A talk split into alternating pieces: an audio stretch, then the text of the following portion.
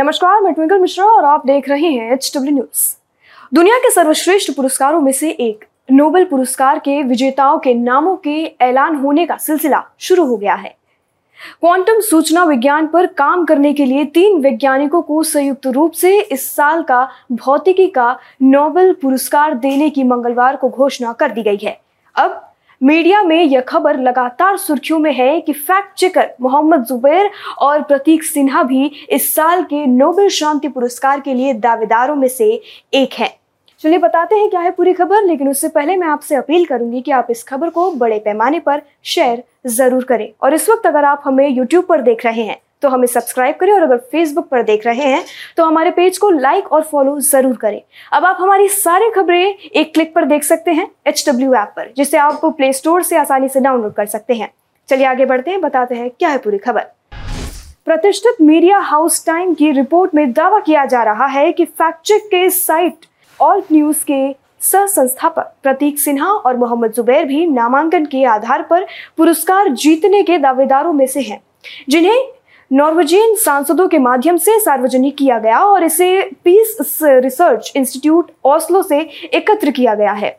शांति पुरस्कार के लिए तीन उम्मीदवार दावेदार हैं। दिल्ली पुलिस की ओर से दर्ज एफआईआर के अनुसार जुबैर को इस साल जून में 2018 में उनके एक ट्वीट के लिए गिरफ़्तार किया गया था, जो अत्यधिक भड़काऊ और घृणा फैलाने वाला ट्वीट था। दिल्ली पुलिस ने उन पर धर्म के आधार पर कई समूहों के बीच दुश्मनी को बढ़ावा देने और धार्मिक भावनाओं को आहत करने के लिए जानबूझकर काम करने का आरोप लगाया था। फैक्ट चेकर जुबैर की गिरफ्तारी वैश्विक स्तर पर चर्चा का विषय बन गई और कई जगह इसके, इसे लेकर विरोध भी जताया गया। फ़िलहाल एक महीने तक जेल में रहने के बाद सुप्रीम कोर्ट से जमानत मिलने पर जुबैर जुलाई में तिहाड़ जेल से बाहर आ चुके हैं। साल 2022 के नोबेल शांति पुरस्कार की दौड़ में करीब तीन उम्मीदवार हैं, जिसमें दो सौ इक्यावन व्यक्ति और बयानवे संगठन शामिल हैं। हालाँकि नोबेल समिति नामांकित व्यक्तियों के नामों का ऐलान नहीं करती है और न ही मीडिया और न ही उम्मीदवार ऐसा करते हैं। समाचार एजेंसी रॉयटर्स सर्वेक्षण में बेलारूसी विपक्षी राजनेता स्वियातलाना सिखानोस्किया प्रासक डेविड एटनबर्ग जलवायु कार्यकर्ता Greta Thunberg, Pope Francis, Tuvalu के विदेश मंत्री साइमन कॉफे और म्यांमार की नेशनल यूनिटी गवर्नमेंट, नार्वे के सांसदों द्वारा नामित लोगों में से हैं। भौतिकी के लिए तीन लोगों के संयुक्त नाम का ऐलान किया गया है।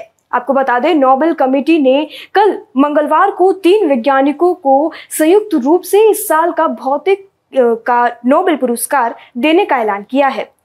Royal Swedish Academy of Sciences ने क्वांटम सूचना विज्ञान के लिए फ्रांस के एल एसपे अमेरिका के जॉन एफ़ क्लाउसर और ऑस्ट्रिया के एंथन साइलिंगर को यह पुरस्कार देने की घोषणा की है। फोटोन कहे जाने वाले कणों को अधिक दूरी तक अलग अलग किए जाने के बावजूद उन्हें जोड़ सकने वाले या पकड़ने के तरीकों की खोज के लिए तीनों वैज्ञानिकों को यह पुरस्कार दिया गया है। क्वांटम सूचना विज्ञान का एक उदाहरण इंक्रिप्शन भी है। इस पूरी खबर पर अपनी राय कमेंट सेक्शन में लेकर हमें ज़रूर बताएँ। वीडियो यही समाप्त होता है। धन्यवाद। अब खबरें पाइए सबसे पहले हमारे मोबाइल न्यूज़ एप्लीकेशन पर।